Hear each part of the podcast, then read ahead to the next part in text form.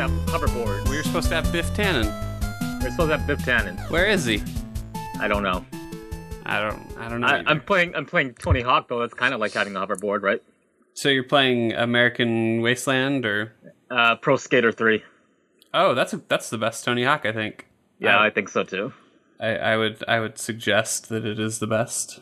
I think it's the best one. It's the most fun. It's like I like Underground, I like Wasteland, but you know, 3 you could just jump in and play anytime you want. That airport level, man. I like the airport. I like the suburbs. Oh yeah. Was 3 where they introduced the you could make your own custom rinks? Was it? I don't think so. Maybe. I don't feel like I messed around with it that much if there was such an option. Maybe it was 2, but I thought that was pretty hot shit when they finally did that. It was change appearance, change board, choose skater. That's what drew me, like, two things drew me to it. First of all, it has the park editor here. Okay, yeah. You can do it. Yeah. So, I'm trying to think. I think what drew me to it was two things, right? Back in the day, I really liked playing Metal Gear Solid 2. Well, not really liked it, but, you know, back then it was too early for the Metal Gear series to really disappoint us. So I got Metal Gear Solid 2 Substance, and they had a skateboarding stage on it. And I'm like, wow, this is... Snakeboarding. Snakeboarding. I'm like, wow, this is the most fun thing about the game. Wait. All right, so... I know that we said we talk about Game of the Year, and I should probably mention that this is the Enemy Slime podcast episode. Are we? I guess this will be a number. This will be 62. So 62. Podcast episode number 6. No. I think we'll skip Tuesday this week, and oh really? We'll just make this a full thing. Okay. Yeah. But so I want to talk about Game of the Year and all this stuff, and I should also mention I'm Jared. I have with me Michael, and Jay. Hello. And we are hoping later on that we can trade one minority for another minority. Kind of like a little hostage situation. So we're going to do our best there as we go. But for right now, it's just the three of us. And and rather than talk about Game of the Year, let's talk about Metal Gear real quick. Because well, we're not even really talking about Metal Gear. We're talking about Tony Hawk. I know, but you're inspiring me to talk about Metal Gear because I feel like you just talk shit on 2. And... I wanted everybody to weigh in real quick on Metal Gear Solid 2. Well, I didn't talk shit about 2. I said 2 was, you know, I said I had a lot of fun with 2. Right, and I think 2 was just before the series really started to disappoint us. But you said snakeboarding was better than anything in Metal Gear Solid 2. I did. I thought snakeboarding was better than anything than Metal Gear Solid 2 because I had a lot of fun with it. And I'm like, wow, there's actually a full game about this. This is what the Tony Hawk series is about. So I think I'm going to invest in that. Michael, lay it down for me. Metal Gear Solid 2. I thought it was kind of a turd until I played 4, and then I just thought they were both bad. Oh man, I really like 2. Like, see, here's the problem with 2, right? 2, first of all, the bosses are a big problem. Yeah, I think when you play like the original Metal Gear Solid, the best part of the game is the boss battles. You know, you have a lot of fun fighting Ocelot and Sniper Wolf and all them. Those things are really challenging. And you get 2 and you barely get anything in the form of boss battles. You get like the Fat Man, and that's the closest thing to an actual boss battle you get. Oh no, there's Vamp and no, because those aren't real battles. Those are like scripted events. Those are scripted events, and everything, all of them, you complete them the same way. All of them, you have to use a fucking rocket launcher in order to clear them. So it's not like any kind of detailed strategy. And then we get 3, and I think 3 is the best one. Oh, definitely. Metal Gear series, you know? Yeah, at least we can agree with that. I think Snake Eater's as good as Metal Gear's ever been. Like, they nailed the bosses, the whole... what's the name of the team? I can't remember what they're called. Cobras. The Cobras. Cobra unit. Cobra unit. All of them are just, like, spot on perfect. Like, that's a very well done, almost perfect game. Yeah. Although, interestingly enough, I actually didn't really like Snake Eater until I played... Subsistence, I think it was the re-release of it. Oh, really? Yeah, because in the re-release, it's because of the controls, right? Yep, I really hated. I was, by the time I got to 3, I was just so done with that camera, and it didn't bother me in 1 and 2, but when they took away radar, it really like messed with me, and so I needed something to fill that void, and the fully 3D camera really helped a lot with that. Yeah, I can understand that. I actually wanted to try get 3 for the DS because I didn't really have any games back in the day for that thing. I actually never beat Snake Eater until Subsistence came out. I got stuck on the end, and I was just so annoyed. And I knew that if I waited 2 weeks or whatever, the end of the game or the actual boss. No, the boss, the end. Okay. And I knew that if I just waited that he would die on his own, but that made me feel dirty, and so I just I never went back to it. And then Subsistence came out, and I picked the game up again and just absolutely loved it and breezed right through it, I think 2 times. But yeah, I like 2. I forgot that he just passes away. Yeah, because 2 doesn't have a real... Well, 2 has the... Oh god, what do you fight? You fight the Metal Gear Race series, but it's the same thing. It's just shooting everything with a bunch of rocket launchers until they die. Yeah. I feel like true. 3... You get to fight the President of the United States on top of the Federal Building with a samurai sword. That's true, you do get to do that. But... Wasn't that just as awesome as, saying a tearful goodbye to your mentor that you had to kill because of the politics of, the Soviet Union? Yeah, see, they even did that. Pretty much one and the same. It's pretty tough to beat either letting an old man die of natural causes instead of fighting his boss fight, or even better is capturing and eating his pet parrot in front of him. I mean, I think 3. First of all, 3 I was going to say has one of the best final boss battles of the Metal Gear series. I feel like I really like the battle against Metal Gear Rex. I feel like the battle against Peace Walker is really good. Not so much Zeke, but Peace Walker is great. And I really like fighting the Shagglehod. It's got a great boss music and everything, Yeah. I really love 3 a lot. 3 and the whole James Bond tones to the game. Mm-hmm. Those are all great. And fighting the boss in that Field of Flowers far beats out fighting the President of the United States, unfortunately. I don't know. I think most of my respect for Metal Gear Solid 2 comes from living in the moment when it came out, and how before release the only footage that anybody had seen was the tanker, right. And the surprise of you're not Snake. And at the time it felt like such a fucking slap in the face, but now I look back at it and I'm like, God, that was great. I mean, I actually always liked that little plot twist. I didn't have the problem with writing it. A lot of people did. The reason this story started was because I'm playing Tony Hawk Pro Skater 3 right now. And that's the Metal Gear is ironically the game that introduced me to the Tony Hawk series. I just had fun skating on the tanker. I mean, not even the tanker, the big shell. So is that how the story finishes? Is you played snakeboarding, and then you're like, you know what? That was a lot of fun. Now I'm going to play Tony Hawk. Yeah, that's exactly how it happened. That was a lot of fun. That's pretty wild.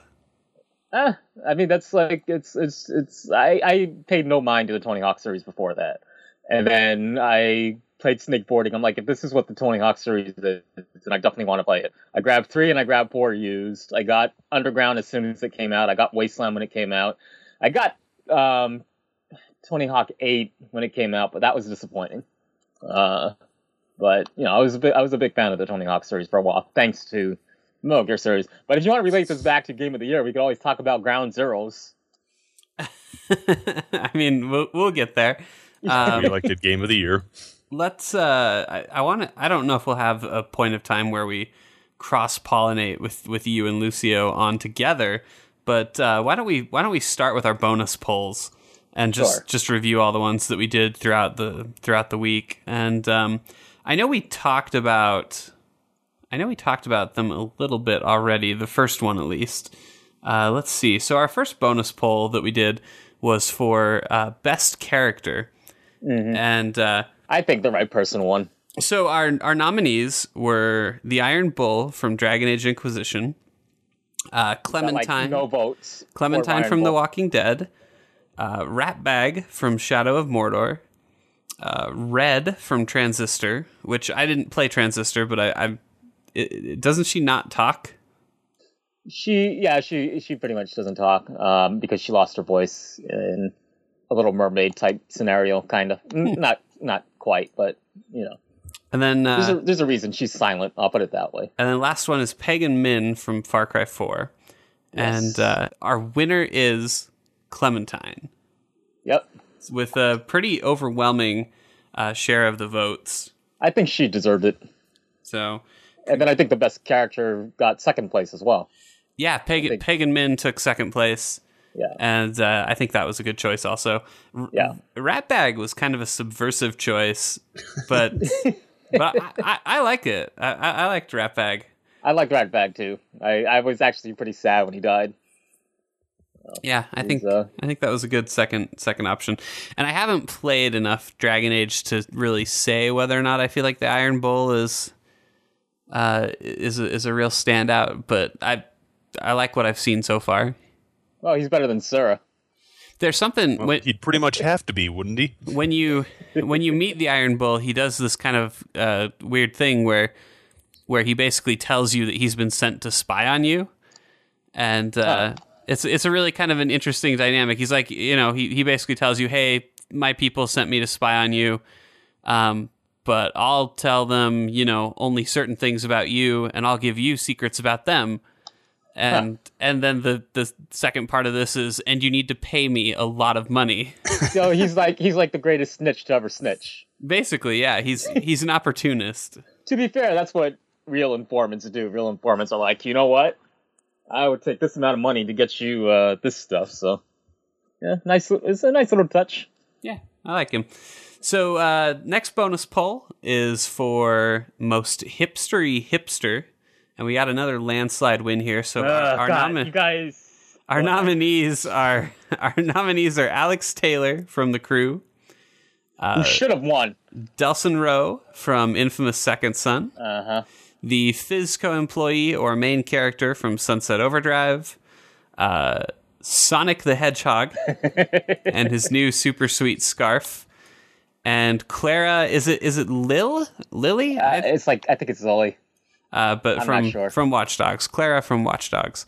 So they all at least got one vote, which I'm happy. None of the choices were quite wrong. Yes, everybody did get one vote, but our winner by a quite large margin is Sonic the Hedgehog. Yes. So congratulations, Sonic! You had to win something this year. Well, even in the cartoon, I think he sounds pretty hipstery. Yeah, his voice. He sounds like a burned out 30-something who finds everything ironic. He's definitely no Jaleel White, right? Ironic and stupid. Well, you know, I was thinking about this. I don't know if it's canonical, but I remember, like, maybe it was in the cartoon, Sonic had a real thing for chili dogs. Yeah. And doesn't that seem like something you could, like, sell an artesian version of out of a food truck for, like, $15? I mean, he liked chili dogs and it was Underground, so. Oh, yeah. Why did he like chili dogs? I guess he just did. I mean, they're good. Yeah. They referenced it in one of the games too. I don't remember which one, but there's the like opening of the game, he like drops a chili dog and really goes out of his way to catch the chili dog. I just never realized that this was like a part of Sonic canon. God, what a smart, insightful series. I think that those sneakers that he wears are probably some kind of $120 Van sneakers that he got. Maybe at a yard sale. Yeah. Yeah. Vintage. Goodwill. He went to Goodwill. And they had he went to Goodwill to get those sneakers. And the scarf and the bandages. Mm-hmm. Maybe he just took the bandages off a hobo. Or if you're a Utah bro, he went to the DI. Or that's where our hipsters go. We don't have a haberdashery like Harlem. I don't think hipsters go to the haberdashery. Oh, well, who would go there then? I have no idea. Maybe rappers? Yeah. I haven't been yet, but I feel like it's too expensive for me to go there. You could at least go look, right? They'd let you in. Maybe. I don't know these days with Harlem. Last time, there's a new supermarket that opened up near me. And I walked out in my normal dress, which isn't, you know, fancy. It's like some sweatpants and a hoodie and a bubble vest. And I went over there, and God, everyone looked at me like, I just didn't belong there. Like, I was supposed to dress in a suit and tie in order to even shop at that supermarket. Were you holding the place up? I was going to, but security was already giving me pretty hard looks. Man, my wife always talks about this grocery store on the East Coast called Genuardi's. I I don't know if it's still out there. It's probably closed by now or something. But she always describes it as like, you know, this like really soft lit, like you feel like you should be wearing a tie. There's like light, you know, piano music playing as you browse this like super high premium grocery store. And now we just have Whole Foods, which is just like a normal grocery store, but costs twice as much. Yeah, yeah. And everybody's filthy. And everybody's just as... Nobody's wearing a suit. Bring back Genuardi's. Let's get more of those.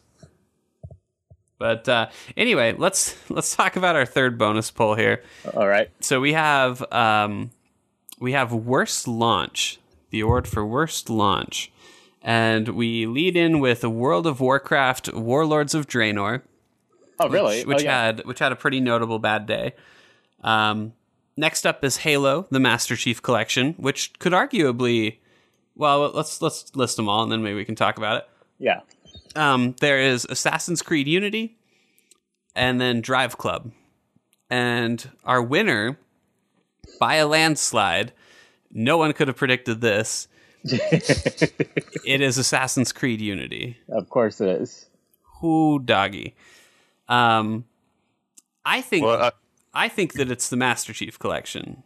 You think it's the Master Chief Collection? And my vote reflects that. I feel like the Master Chief Collection is it still doesn't work today.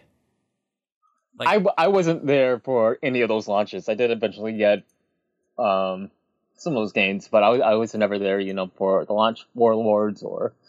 But from what I saw of Assassin's Creed, it looked like a train wreck. I mean, one could debate that Unity still doesn't work right either, so I guess that's fair. But man, like Halo... And Halo and Assassin's Creed both had to make concessions where Assassin's Creed has given away their DLC, which it turns out is also broken. Which I can't even understand. Like there was no incentive to push it out any earlier than you have to because you already were forced to give it away for free.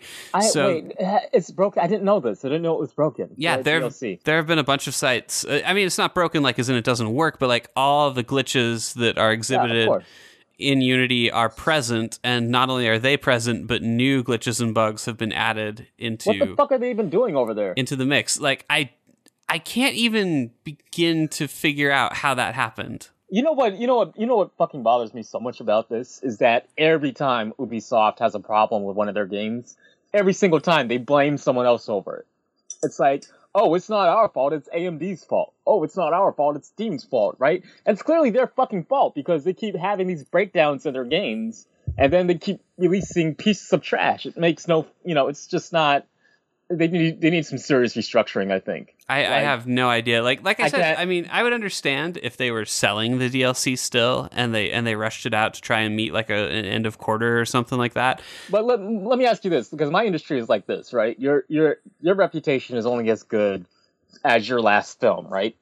And if you come out of it with a shitty reputation, then people are going to want to stay away from you on the next film. Right, so maybe you can get away with blaming someone once, right, on the first film you're on. You go to the second film, and then you blame someone again. Someone's like, two films in a row, you keep blaming other people, but it's clearly you. So right? why then is Ridley Scott still making movies? God, I think just favoritism and nepotism. That's another reason maybe Hollywood works. I guess a lot of money too. Yeah, a lot of money too. That kind of stuff, but. Anyway, I'm just saying. I'm sure my industry is like that. I know. In Lucio's industry, you pay an even higher price for fuck ups, and you can only get away with blaming people for so long. You know, I'm sure for you guys work, it's the same way. So I'm not sure how Ubisoft keeps getting away with this. Eventually, and EA kind of proves this point a little bit. Eventually, people take notice, and you get punished for it, and. Right. And EA did, to their credit, a lot better this year, aside from, like, Dungeon Keeper, which I don't really understand how that happened. But, yeah. You know, they've done pretty well, aside from that. It'll be interesting to see how Ubisoft comes back from this. But But yeah, Unity. We'll see. But if I were them, I wouldn't have wanted to push out a broken piece of DLC like that. Not after the year they had. Right. I mean, just spend a little longer on it. But the thing is, that the core game that it's built off of is so intrinsically busted that I guess to their credit, like there was no way that they could make that DLC and make it work. Like it just. But couldn't they still release it with everyone like having a face? I think the face glitch is still fixed. I don't think that they have. Oh, okay. I think people have faces again. But Arno still gets stuck on just random shit all over the place. Like he'll just grab bars that aren't there, and you know he'll try to climb up a wall, and he'll hit some invisible ceiling, and then just fall back down to the ground. That kind of stuff. You know, fun stuff. A Halo, like I said, is one where it also still doesn't work. And they have also had to kind of show a little contrition. And anybody who purchased and played the Master Chief Collection was just gifted a free month of Xbox Live to help make up for the fact that they bought a game that doesn't work right. To play a different game online with. Yeah. So, yeah. So... And then isn't that something else that Warlords had to do too? Warlords had to offer some free time. Oh, did they? I thought they did. I guess they probably did. Blizzard seems to be pretty good at making compensation like that. Everyone's good at making compensation except for Ubisoft. Ubisoft is like, we're sorry the game is broken, so here's another broken game. Here's a free broken DLC for you. You're welcome. I don't understand. I don't remember Drive Club having to give anything away afterwards. So I guess Drive Club wins Game of the Year. Congratulations. Let's see. So that was worst launch. Let's do our next award, which is biggest disappointment. And this one got really mixed. Like it's really close across the board. It got mixed, but I think we still had a pretty clear winner. Yeah, we did. So our first nominee for biggest disappointment is Destiny. Our next up is Watch Dogs. Following that is Assassin's Creed Unity. Following that is Thief. And then we have The Sims 4. And then we have Halo: The Master Chief Collection, The Legend of Korra, and lastly is Metal Gear Solid Ground Zeroes. And our winner, by just a hair, is Watch Dogs. The right game won that category. Yeah. Watch Dogs is like Batman, where it's a symbol, right? Is Batman a symbol? I think he's a symbol. I don't know. Well, the bat signal... Well, but he's a symbol like... Are you talking about Arkham, the game of our time? I don't remember it. And there will never be anything better. Is it the hero that we need? Right? It's one of those bullshit things. But either way, Watch Dogs was supposed to like usher in the new era, right?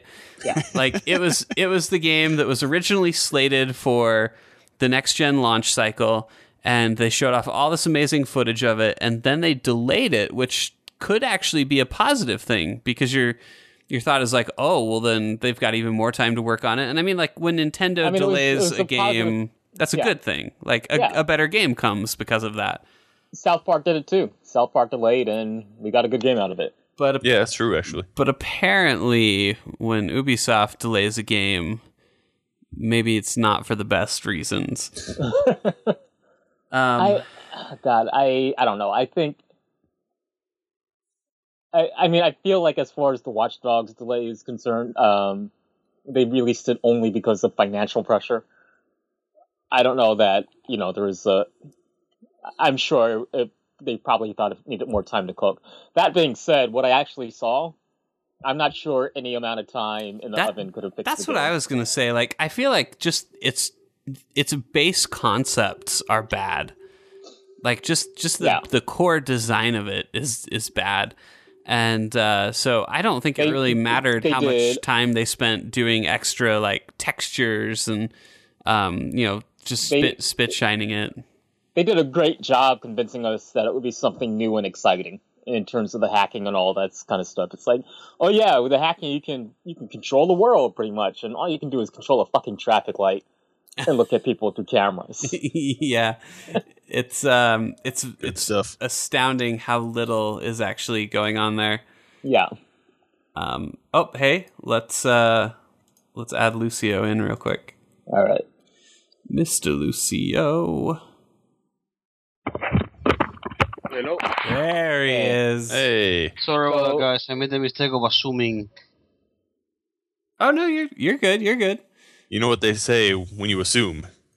You make an inference based on incomplete information. This will be perfect though, because we can talk about the Game of the Year winner with everybody. It's Watch Dogs. With everybody on there. And yes, it is Watch Dogs. So. Yeah. Oh wait, did he just drop off? You said Watch Dogs and he disconnected. He's got better stuff to do with his time. He's like, no, I'm not doing that shit. Yeah, I don't blame him. Forget that. Yeah, I think that everything else that was a disappointment, so to speak, came after Watch Dogs, and I think Thief, I think, came out about the same time. Didn't Ground Zeroes come out either earlier or about the same time? Oh yeah, Ground Zeroes was pretty close too. I think was, despite all of my displeasures with Watch Dogs, I actually picked Ground Zeroes as the most disappointing. Yeah, I think you're right to, upon reflection, like, I think that Ground Zeroes is what I was more excited for. Yeah. Because it was a series that I already knew I liked, right? Yeah, exactly. And I think after 4, we really wanted anything that came after to be good. But a lot of the big games that I was excited for this year were like Ubisoft games, and in a sense, Watch Dogs just kind of ushered in that feeling of like, oh no. Yeah. If they made this, what else will they make? I think for me, like, I think The Crew was my most reviled game of the year. But I think for me, if it weren't for everything that came before The Crew, like if it weren't for Watch Dogs and if it weren't for Assassin's Creed, and even to a degree Far Cry, because Far Cry's problem is, again, Ubisoft's way of promoting it. They always promote their shit as like a brand new exciting thing. Well, okay, you're back. Welcome back. We won't say Watch Dogs again. Oh shit. So that's it. Ubisoft, I'm out of here. Ubisoft promotes everything as like this brand new exciting thing, and they did the same thing with Far Cry 4. Even though I ended up really liking Far Cry 4, and it did better than I expected in our polls, but I think it's kind of like, I think Watch Dogs was the beginning of my displeasure and disappointment with Ubisoft, and I think by the time I got to The Crew, I'm like, you know what? Fuck this company. Fuck these guys. It's just terrible what they did this year. So I got to say, whatever money they're putting into their marketing team, into their advertising, it's fucking working now. They just need to take that money and put it back into their development of all their games. Yeah, just hire like another programmer or two. And to your point about Far Cry, it's really hard to do something a lot of times and not get it right at some point. I did. Well, Assassin's Creed Unity. that is so. I mean, it kills me because they weren't even trying to innovate, right? Like Unity actually stripped the game down. Like they took things out. It's like they're like, no more pirate ships and no more like craziness with that. We're just going to make a really basic core level Assassin's Creed. And they couldn't even do that. Like, this game is less complex than Black Flag, and they just fucked it up on every conceivable level. I don't even know where to start. Like, it boggles the mind. So, anyway, congratulations to Watch Dogs. Destiny came kind of close, and I think Destiny hurts a lot too, because it just it sounds like if you subscribe to the conspiracy theories, there's a lot of fans who have found a lot of content that they believe was excised from Destiny. And just for DLC, right? It seems like, well, some of it's just gone, period. It seems like the game that we were supposed to get is definitely a lot better than the game that we got. So, which is kind of the trend this year, right? Yeah, I mean, that's definitely a continuing theme. But yeah, anyway, it's messy. So the biggest disappointment. And then the last bonus poll that we have is game you forgot existed, which I think is my favorite. Of the bonus polls, I think that's an excellent category. And I actually love the two that that got second and first place in that poll. Although to be fair, I feel like the game that came in last place is actually probably the game the smallest amount of people knew about. The last two places, actually. So anyway, for game you forgot existed, the nominees are Castlevania: Lords of Shadow 2, Goat Simulator, Yaiba Ninja Gaiden Z, Murdered Soul Suspect, and Titanfall. And congratulations to our winner. It's Titanfall. The game that you forgot existed. Coming in a close second is Goat Simulator, and then it just kind of scales down with Castlevania, Yaiba, and Murdered, which...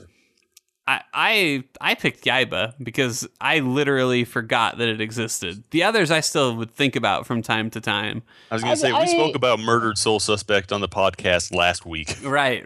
Yeah. Well, we were supposed to do Yaiba. We were supposed to review it, and then I guess we decided not to for whatever reason. I don't remember what happened. I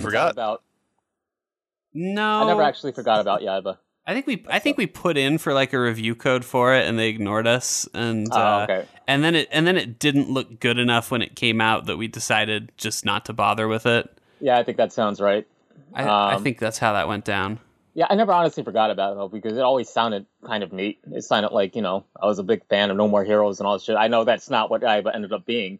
Yeah, but I never quite forgot that one existed. I think the most poignant one on that list is Titanfall, because Titanfall had the most hype behind it, and I think everyone's question was, Titanfall's kind of such a thin game content wise, what's going to happen when everyone's kind of played everything in it. The bones in Titanfall are so good, and I've said this before, like the bones are so good that Titanfall 2 is probably going to be amazing, but everything else is just not there yet. Like 3 Titans, or was it 2? How many Titans are there that you can drive? I think it was 3. 3. That's 4. I think it is 3. I think it's just 3.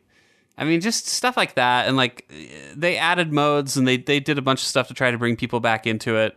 And I liked like the Frontier Survival mode that they added, which is just like a co-op kind of wave-based sort of thing. But it's just not enough. Like I think that game needs a campaign. And it's funny because people keep making a case for Call of Duty to take out its campaign, but I think this is a great example of what would happen if it did, where it just doesn't have any longevity anymore. And Titanfall seems like it would be perfect for a campaign as well. Oh yeah, it seems like they could have a lot of spectacle and a lot of really cool stuff in it. So it definitely has a richer story to it than Destiny does. Oh yeah, it's actually, so I had the art book for Titanfall, and it's got a lot of really great lore to it. It's just none of that comes through in the game. I feel really bad for whoever like wrote up all the storyboards and stuff for it, because just none of that makes its way through into the game. It's kind of a bummer. I personally voted for Goat Simulator because I played it, I reviewed it, and then I literally never thought about it again. It actually sounds like Goat Simulator might be worth going back to, because they've added a ton of stuff to it. Well, since I'm playing Tony Hawk again, I might go back to Goat Simulator since it's very similar. Yeah, I mean, it's right there. Wait, can your goat grind on a? It's just a similar concept where it's just one level where all you have to do is all these kind of bullshit tricks to rack up points, and it is a lot of fun. It's just, it's a lot like Titanfall. After you kind of finish getting everything the first time, there's not a whole lot reason to go back. Yeah, there wasn't that much content to chew through originally. The RPG update looks pretty funny. I think I'm gonna give it a try and just see what's new and see what's different. But yeah, anyway, there you go. The winner for game you forgot existed, Titanfall. And should we talk about our brackets? Sure. Yeah, tell us what people got. Tell us how the people let us down. So let's run through let's run through the last 3 days real quick. So we had Hearthstone, South Park, The Wolf Among Us, Middle-earth Shadow of Mordor, Smash Brothers, Far Cry 4, Dark Souls 2, and Divinity all make it into the final 8. We said goodbye to Hearthstone, unfortunately. We said goodbye to The Wolf Among Us. Which is bullshit.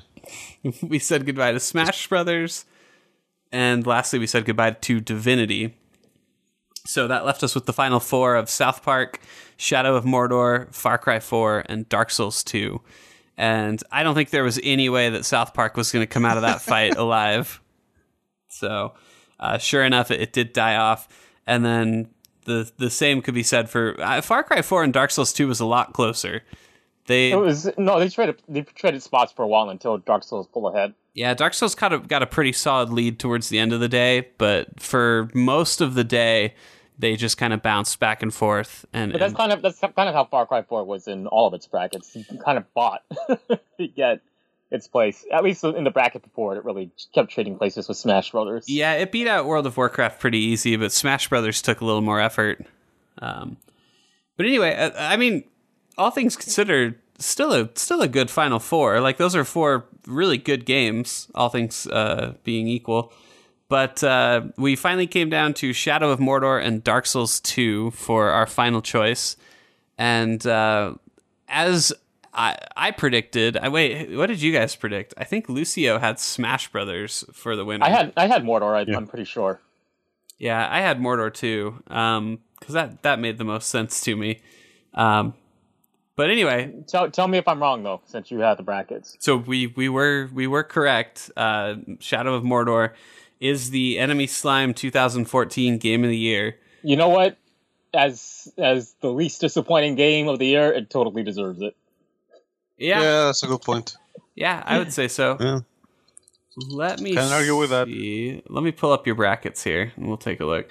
So Jay had Shadow of Mordor going up against Smash Brothers. An interesting choice, and close to what Lucio had chosen as well. What did I have? I totally forgot what I even filled out. I would have been right. You know, Smash Brothers did a pretty good... Oh, you know what's funny is I had the same thing. I had Shadow of Mordor and Smash Brothers up against each other. I didn't think Dark Souls 2 would get that far. I thought... Yeah, especially based on our readers. I thought that Hearthstone had one more round in it, but it didn't. And I thought Shovel Knight would be able to beat The Wolf Among Us, but I was wrong there as well. You people. I was right about Divinity. I was right about Dark Souls 2. So I got that one almost totally right. Jay had Danganronpa going way farther than it ever had a chance of. What do you mean than it ever had a chance of? You know how our fans are. How our Danganronpa lovers. Let's see. And then Lucio. Lucio didn't call his email bracket, so I have to... It's pictures of butts. Let's see. Nope, that's the empty one. So let's see. Oh, Lucio also had Danganronpa going a lot further, and Persona Q. But we have reasons like that. You just write it off. But we had reasons for voting that way. I have to say, Lucio, yours is definitely the most wrong. Like, absolutely. starting on day 3, you only have 2 correct.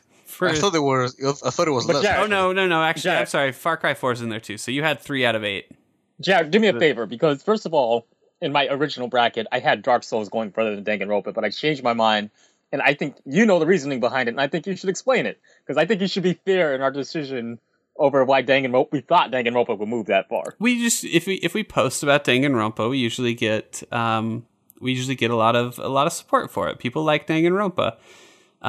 People like Persona. I had Persona Q going a lot further than it actually did, because kind of the same deal.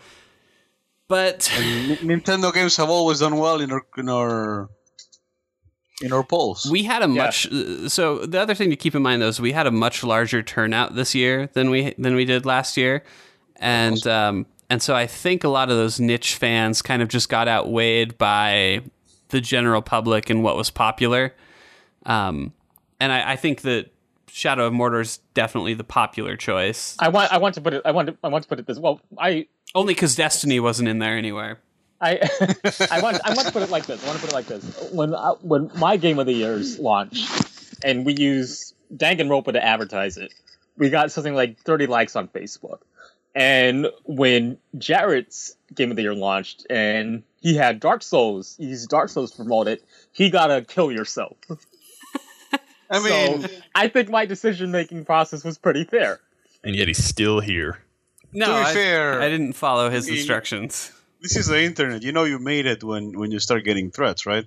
And even though kill yourself is not a threat, it's, you know, kind of halfway there already. I mean, the guy who tells you to kill yourself has a lot more passion than the person who just clicked the like button. That guy went out of his way to read everything I wrote and then decide that I should die for it. Yeah, that's true. Well, what's kind of funny is, like, you should be the one that does it.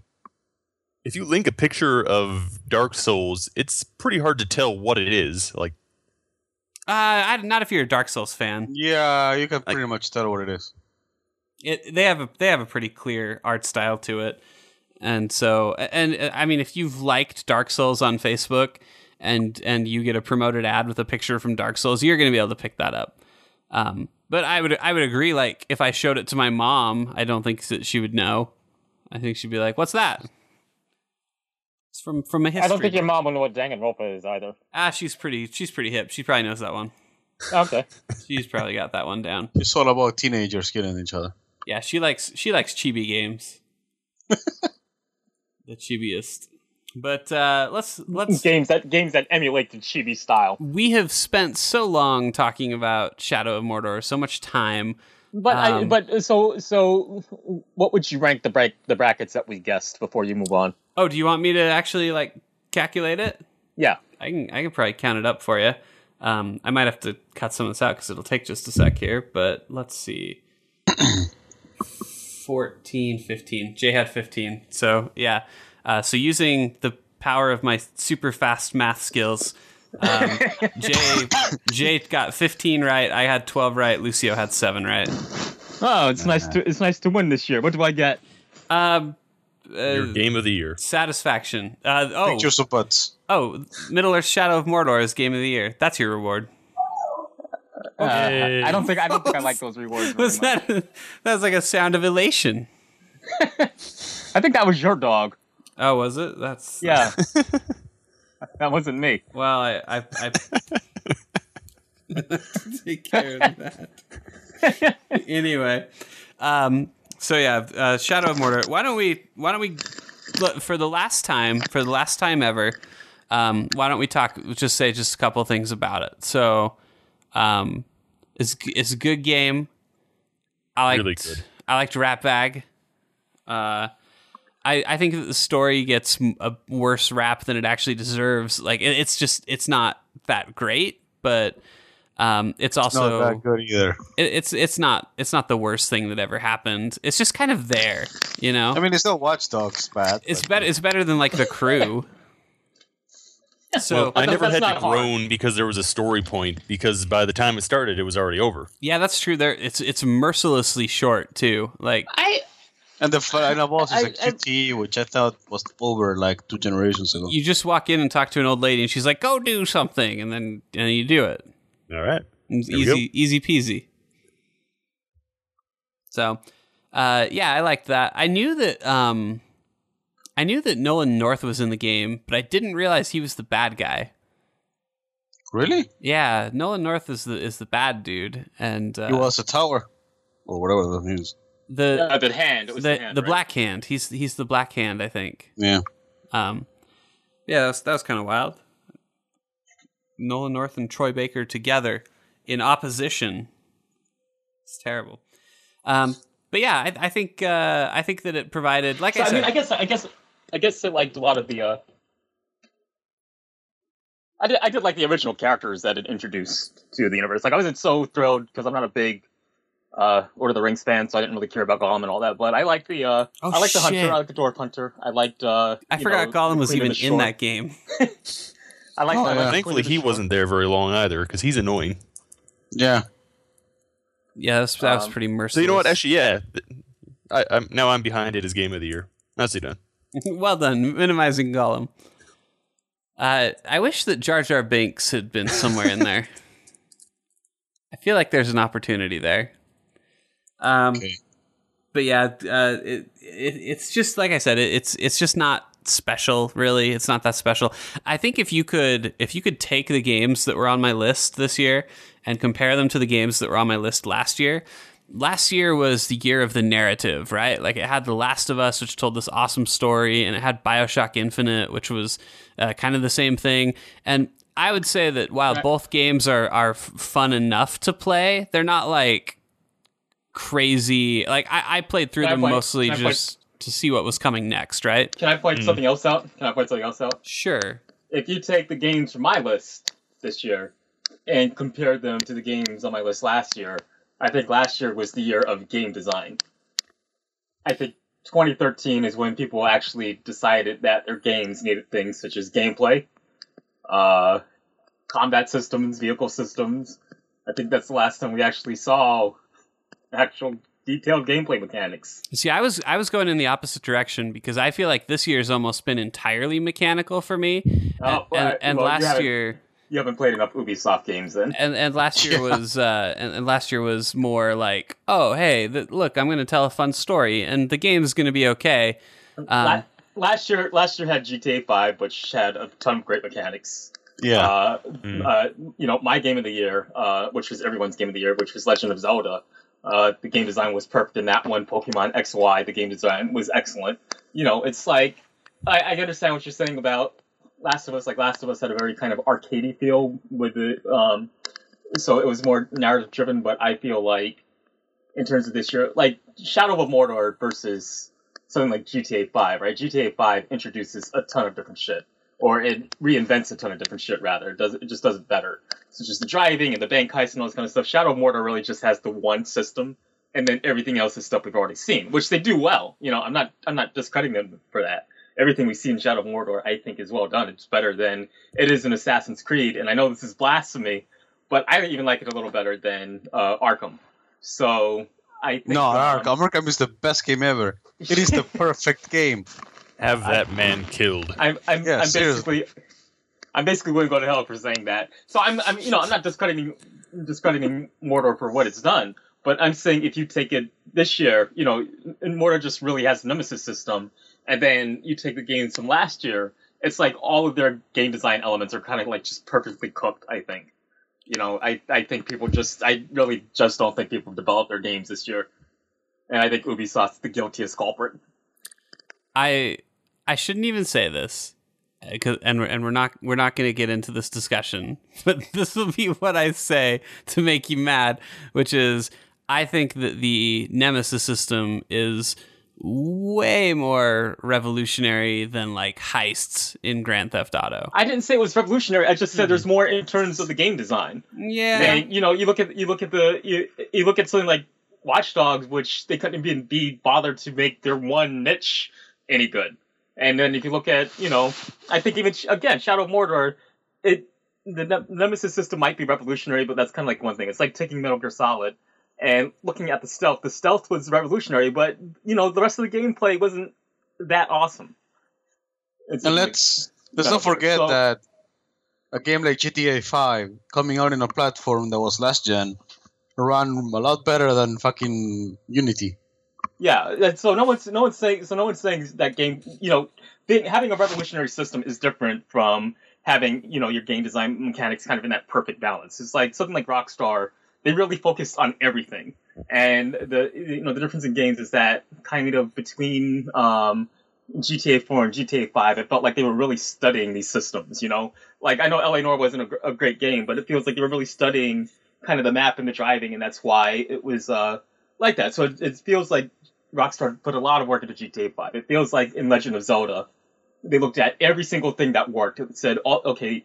This is what doesn't work for stealth, so let's not do that. Let's introduce a stealth system. Since we still want to have it, let's introduce a stealth system that complements our game well. So they really looked at that. You know, they really looked at the combat. They really looked at how do we use the 3D. Shadow of Mordor didn't look at everything. Shadow of Mordor has the one nemesis system, which is great. It's a great system, but the other shit is just, you know, a copy and paste of Assassin's Creed. And, you know, you can't debate that. Yeah. Fine. I did forget about, because Nintendo didn't really make my list last year, but I didn't really think about Zelda and Pokemon and Fire Emblem, which all three are almost entirely mechanics based and all really well thought out and nice because of it. By the way, we haven't had a chance to talk since the Nintendo Direct on Wednesday. New Fire Emblem. Who's excited? Right, get excited, right? I am actually very excited. You're going to make babies, except this time they're going to be Asian babies. It's going to be like a kind of Asian / Middle. They had a couple of elements. They had like the Arabian element. They had the Asian element. But it looks good. I don't think Fire Emblem done that before. I think it's all just kind of been the straight up European medieval stuff. Yeah, we definitely don't have enough Asian babies. The new 3DS is on the way too. Next month, I think February 13th, they said, and that's pretty cool. Although apparently only the XL is being released in the United States. Is it just because we're fat? Is it because we're fat people? And they're like, well, we gotta get them the 3DS for those big meaty hands. But the svelte and thin Europeans, they can have the regular new 3DS. Don't they know we're going to be holding the 3DS with, like, chicken drumsticks in both hands? Yeah, that's the thing. I need the one that lets me hold it one-handed the best so that I don't have to set down my big gulp. You know? Oh, God. I'll tell you what I do is I go and I go to the big gulp station at the 7-Eleven, and I put in the soda I want, and then they got this... Here's a life hack for you. They got this, like, this flavor... shooter like rack thing where it's got all these flavors and you pump the flavors into your drink. Here's the secret: pump all of them in there. Just fill up the drink halfway and then fill the rest up with flavors. Why are you trying to kill our listeners, Jared? And you know those sugar packets, like, you don't have to be getting an iced tea. You can put those in your soda. I mean, and you can just. This is what you do. I think there's hot sauce in some restaurants. It won't stop you. Take your soda home and make sure you buy a Butterfinger before you leave, and put the Butterfinger in the blender with the soda. Blend it up. You got a little smoothie. You know, a little bit of ice in there. Ooh, you got a nice Slurpee without paying Slurpee prices.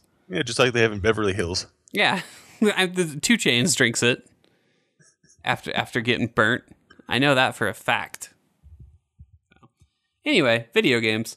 Right, that. I was going to say something about video games, but then I forgot what. 2014 was unfortunate. a lot of bad stuff happened, but it's over now, and we can look forward to a bright future. Oh shit, that's right. Nintendo Direct. They did the new 3DS. They did Fire Emblem, and guys, are you ready for this? Wave 4 of Amiibos. They announced them all. And I have to... So you're going to get me the Lucina, right? Why do you need me to get it? The only way to get it is to get it online. Yeah, so get me one. Well, why don't you get one? Because you're my boss and you're supposed to take care of me. Well, I think maybe what we should do is we should make a pact that when it goes on sale, whoever sees it first buys 2 of them. And then the worst case scenario is we each have 2... And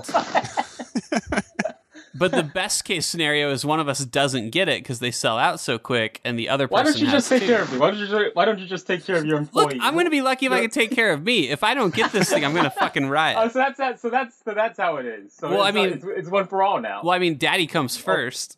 I saw Jared offer to do unspeakable things to a man for Amiibo money. What's so hard about spying on Amazon and then just clicking that two orders button?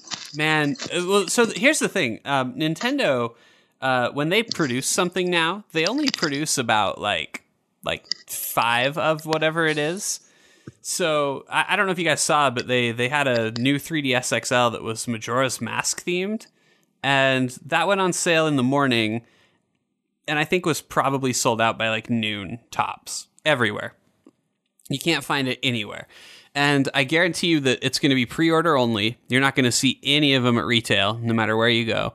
And I mean, even for like the second wave of Amiibos, I have never, ever, ever seen a Pit or a Captain Falcon. Like I've never seen one in person. I've never seen them in stock anywhere. and they're gone. They're completely dried up. They've vanished. So that's why I'm saying when you hit that order button, all you do is select two, and you hook me up. All right, I'll see what I can do. Thank you, Daddy. There may not be two left at that point. Seriously, it's really hard to order Nintendo shit. Like, okay. I'm saying if you see them on Amazon, right?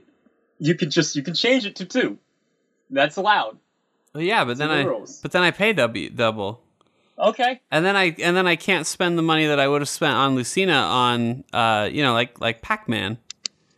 I offered you my Wii Fit trainer. I was being altruistic.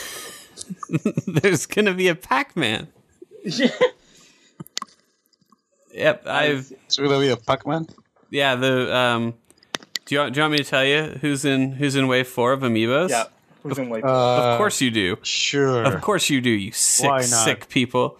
We still got some time. Go ahead. Let's see. Wave 4. Oh, they also announced that they're going to release more Marths, which is kind of funny if you're sitting on like a stack of 30 Marths that you're waiting to sell online. Well, Marth was like the one that was going for the highest now, and those are worthless. Yeah. Let's see. So Wave 4 will consist of Robin from Fire Emblem. Which Robin? It is going to be the male iteration of Robin. And then Lucina, Wario, a really cool-looking Charizard, Pac-Man, and then I think probably the rarest of the entire set, like the one that you are definitely not going to find, is going to be Ness.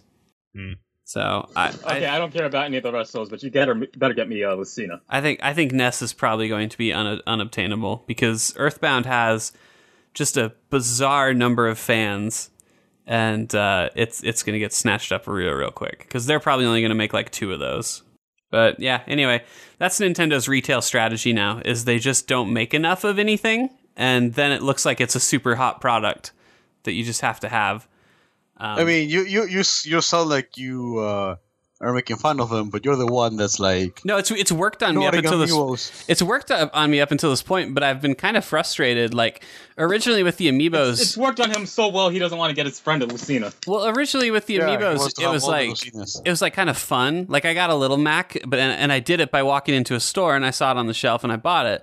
And, like, same with the Diddy Kong and all those, and I was, like, excited and, like, oh, yeah, I found some.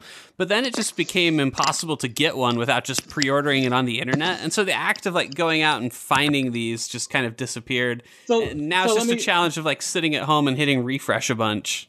So let me tell you how drug addicts do it, right? A drug addict is like, wow, I really like drugs, and I want all my friends to have this fun, too. So I'm going to give them a sample of my drugs. And then they give you the crack pipe smoke. You know? He wants a Lucina, Jared. Is Jared going to be selling you Amiibos after that? If he wants to sell me Amiibos after he gets me Lucina, that's fine. First one's free. First one's free.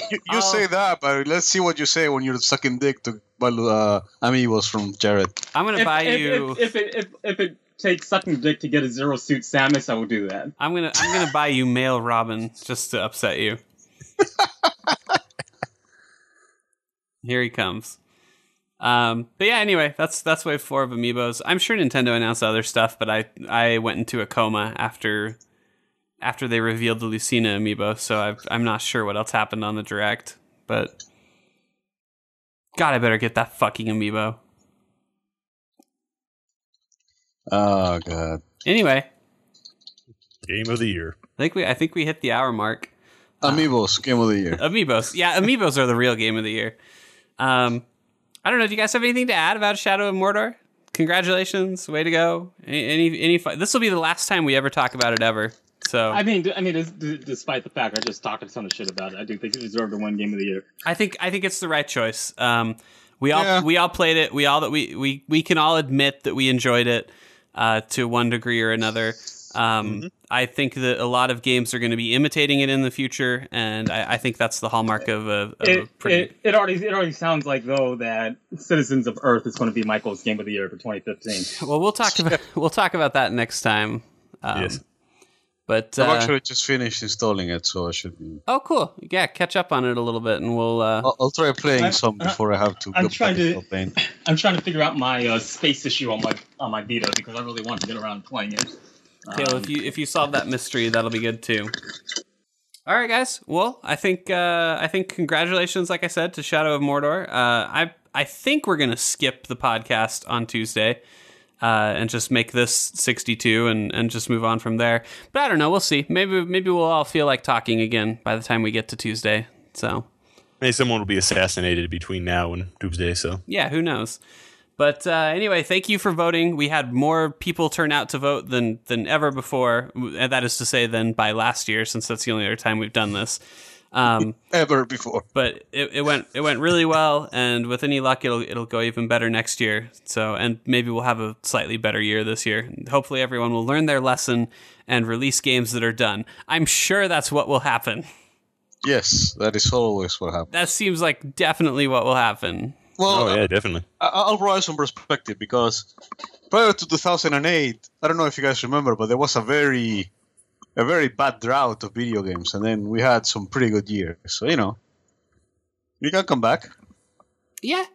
I think we're going to come back. This is going to be it. So, I'm looking forward to 2015. You should be looking forward to it as well. And thanks for listening. Thanks for staying with us. And I think with that, we are out.